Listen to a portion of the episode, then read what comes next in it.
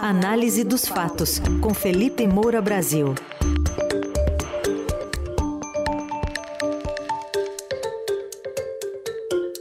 A posse de Lula e o discurso dos bolsonaristas abandonados por Bolsonaro. Felipe Moura Brasil, bom dia. Salve, salve, Carol, equipe da Eldorado FM, melhores ouvintes, um feliz ano novo, um feliz 2023 para todos vocês. É uma alegria participar aqui do Jornal Eldorado. Feliz 2023 para você também, Felipe. Sabe que mais cedo a gente estava conversando com a Vera Rosa, né, direto de Brasília, e aí era umas sete horas da manhã, eu abri aqui a página do New York Times e a manchete era Lula se torna presidente do Brasil com Bolsonaro refugiado na Flórida. Queria que você falasse um pouquinho é. dessa situação né, que vive, especialmente os apoiadores do presidente, inclusive um deles é, você destaca aqui no primeiro parágrafo da sua coluna, o Paulo P. 1983.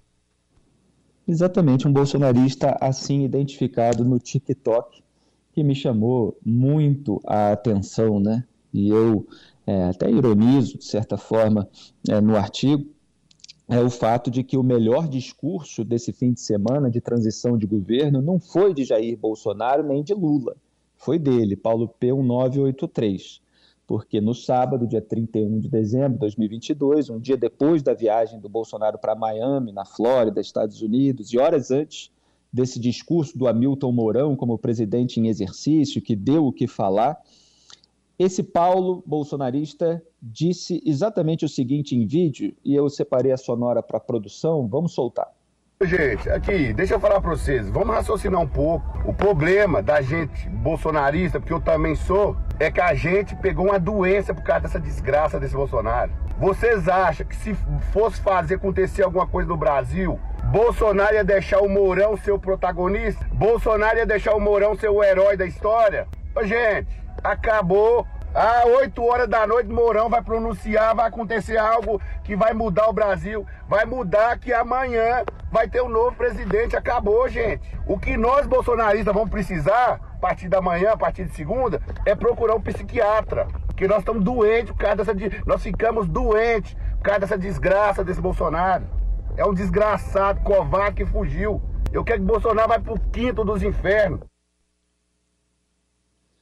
Muito bem, está aí é, o discurso do Paulo P. dizendo que os bolsonaristas que só pensam em Bolsonaro, Bolsonaro, Bolsonaro, e tinham uma esperança de que ele agisse de alguma maneira, é, estão precisando de psiquiatria. Na verdade, estão precisando, como estou falando há anos, escrevendo em artigos, sair da própria bolha.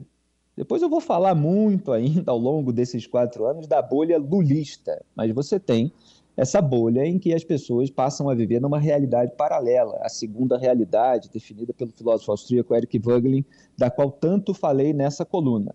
Aí veio o discurso do Hamilton Mourão, portanto, como presidente em exercício, foi o segundo melhor desse fim de semana. Esse bolsonarista Paulo não gostou também, mas não ficou longe é, da linha dele. Antes tarde do que nunca, o general e senador eleito fechou 2022 como adulto na sala, evacuada pelo Fujão. Vamos ouvir. Lideranças que deveriam tranquilizar e unir a nação em torno de um projeto de país deixaram com que o silêncio ou o protagonismo inoportuno e deletério criasse um clima de caos e de desagregação social e de forma irresponsável deixaram que as Forças Armadas de todos os brasileiros pagassem a conta. Para alguns por inação, e para outros por fomentar um pretenso golpe. A alternância do poder em uma democracia é saudável e deve ser preservada. Aos eleitos, cumpre o dever de dar continuidade.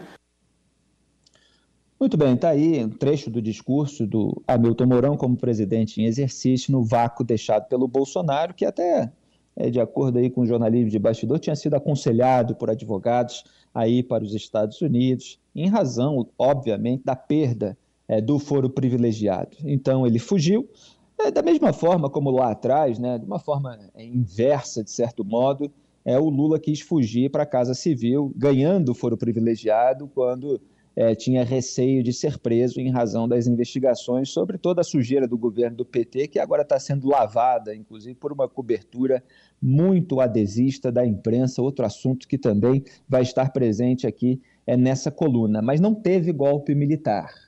É, e o Mourão fez questão de preencher esse vácuo, dando esse recado com uma alfinetada clara a Jair Bolsonaro, embora não tenha citado. Falou que o silêncio criou esse clima de caos e de desagregação social, que inclusive gerou essa esperança é, desses bolsonaristas raiz mais é, imersos dentro dessa bolha de que algo é, poderia ser feito.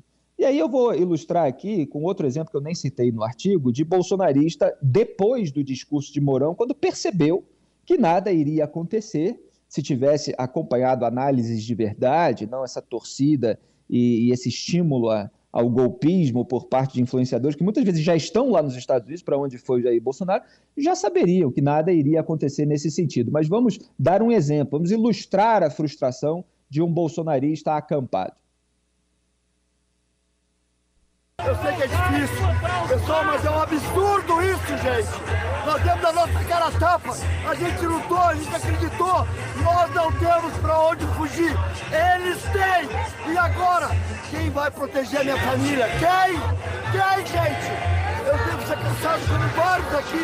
Eu aqui vou ser cansado. Pessoal, é um absurdo. Eu não acredito no que está acontecendo. Pois é, não acredita que está acontecendo, está revoltado, está irritado, teria poupado aí toda essa frustração se tivesse saído da bolha. É preciso que a gente lembre que nas redes sociais essas pessoas ficam imersas em meio a um monte de é, é, influenciadores seguidos por elas é, e que colocam essas pessoas completamente fora da realidade, porque elas não veem nada além desse grupinho que fala aquilo que elas querem ouvir numa grande torcida, num grande estímulo de nós contra eles. E a realidade não é uma, é, uma narrativa da guerra tribal vista por um lado só. A realidade tem fatos que independem dessa guerra tribal. E essa coluna tem o nome Análise dos, de, dos Fatos, é justamente porque coloca os fatos no centro do jogo e mostra quais são as tendências em razão deles. E é isso que muita gente dos dois lados não quer ver. Muito bem, depois de toda essa frustração, no artigo eu desenvolvo mais, inclusive, as reações é, posteriores do, do, primeiro bolsonarista aí que eu citei, quem quiser ler, é, vale a pena ali no Estadão, mas é, veio o discurso de posse do Lula, em que ele, diversos momentos, falou do governo Bolsonaro de uma maneira muito incisiva. Vamos mostrar o principal deles, que é aquele sobre a pandemia, é, o episódio que, em boa parte, rendeu a vitória eleitoral do Lula sobre o Bolsonaro. Pode soltar. O período que se encerra foi marcado por uma das maiores tragédias da história, a pandemia de Covid-19. Em nenhum outro país a quantidade de vítimas fatais foi tão alta proporcionalmente à população quanto no Brasil.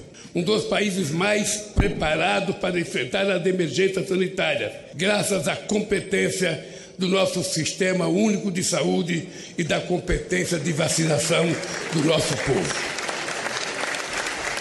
Este paradoxo só se explica pela atitude criminosa de um governo negacionista, obscurantista e insensível à vida. As responsabilidades por esse genocídio hão de ser apuradas e não devem ficar impunes. Está aí o Lula deixando bem claro que não tem contemporiz... É, não, não, vai contemporizar é, com é, o, o que o Bolsonaro fez ao longo da, da, pandemia, quer dizer, as responsabilidades que sejam apuradas, é, se houver qualquer questão judicial, que seja responsabilizado e punido aquele é, que eventualmente for considerado culpado.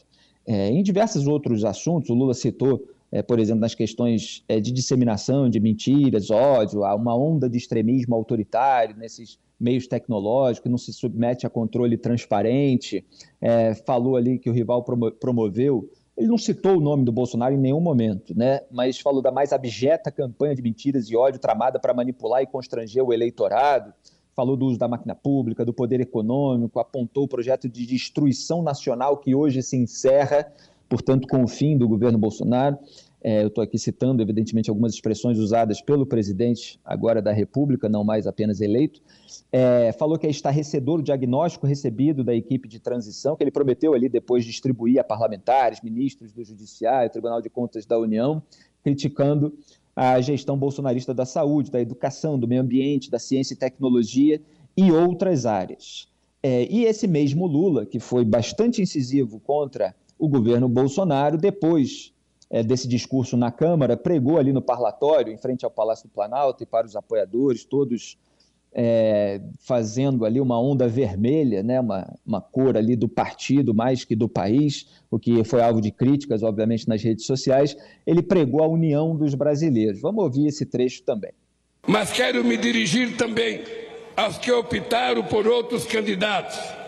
Vou governar para 215 milhões de brasileiros e brasileiras e não apenas para quem votou em mim olhando para o nosso luminoso futuro em comum e não pelo retrovisor de um passado de divisão e intolerância.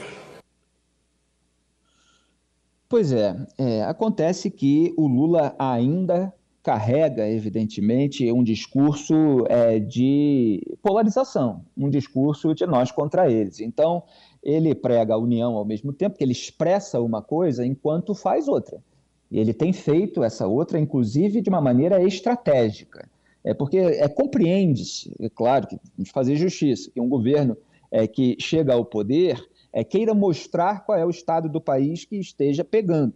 E isso ele quis deixar bem claro, até para investir, como já fez em governos passados, na narrativa da herança maldita. Agora, em nenhum momento houve é, uma conduta, uma prática para é, realmente seguir em frente como ele está pregando aí, é, em termos de unir o país, etc. Então tem uma nuance aí que a gente vai precisar acompanhar ao longo é, dos próximos meses. Quer dizer, se deixa que haja responsabilização por um lado, mas se busca a união pelo outro. É, estratégia que eu digo é porque para o Lula é muito confortável ter como adversário, tanto é, eleitoralmente quanto agora no governo, esse bolsonarismo raiz aloprado, reacionário, intervencionista, eventualmente golpista, é, porque ele se coloca como salvador dessa pátria de terra arrasada.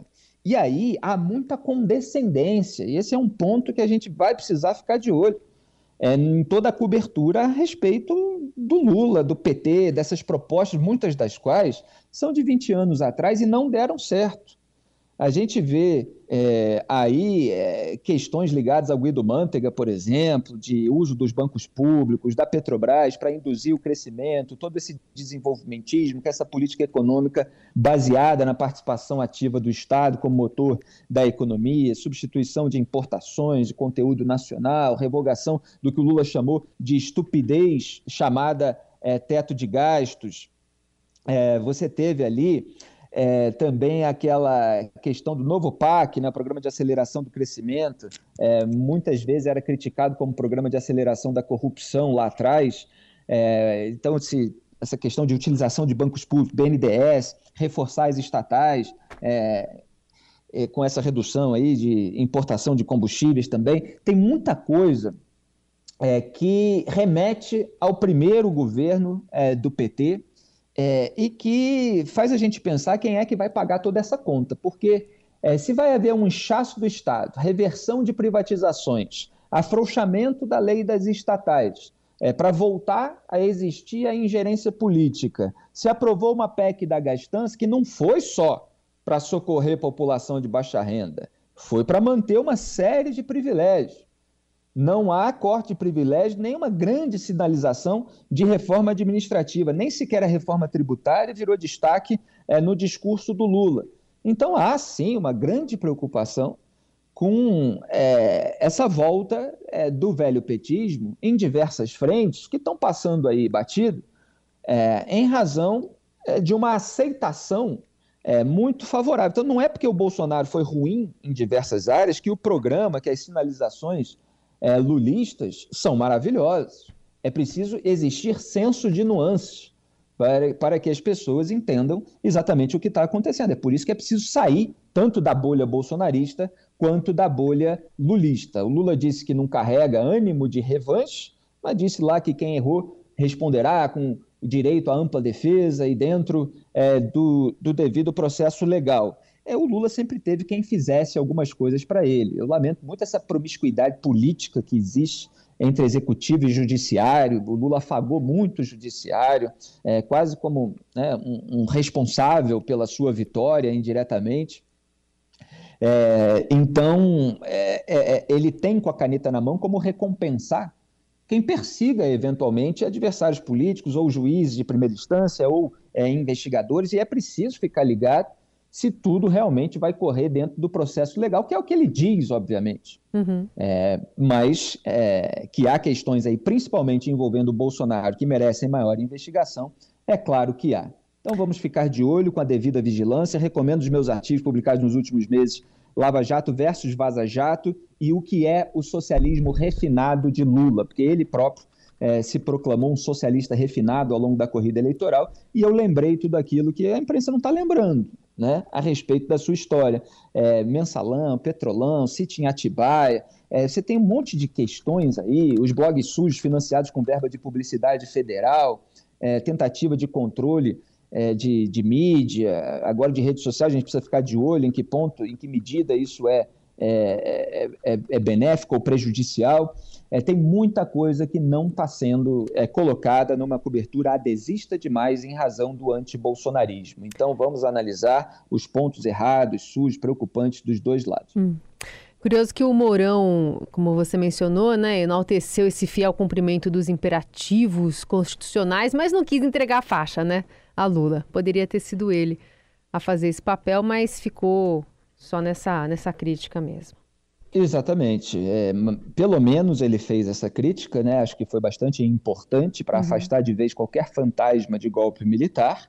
É, mas é, quem passou a faixa ali foi é, uma turma representativa da diversidade é, da sociedade, de acordo ali com é, o, o, discurso petista. E aquele uhum. bolsonarista que eu mostrei lá no começo, que falou em psiquiatria para esse pessoal que estaria doente, etc., é, depois ele falou assim: olha, o Bolsonaro lavou as mãos, está de férias lá até 30 de janeiro. Esse governo do Lula vai ser ruim, pelos ministros que o Lula colocou, vai ser um péssimo governo. O que a gente tem que fazer é protestar, falar, gritar, mas não tem mais nada, não.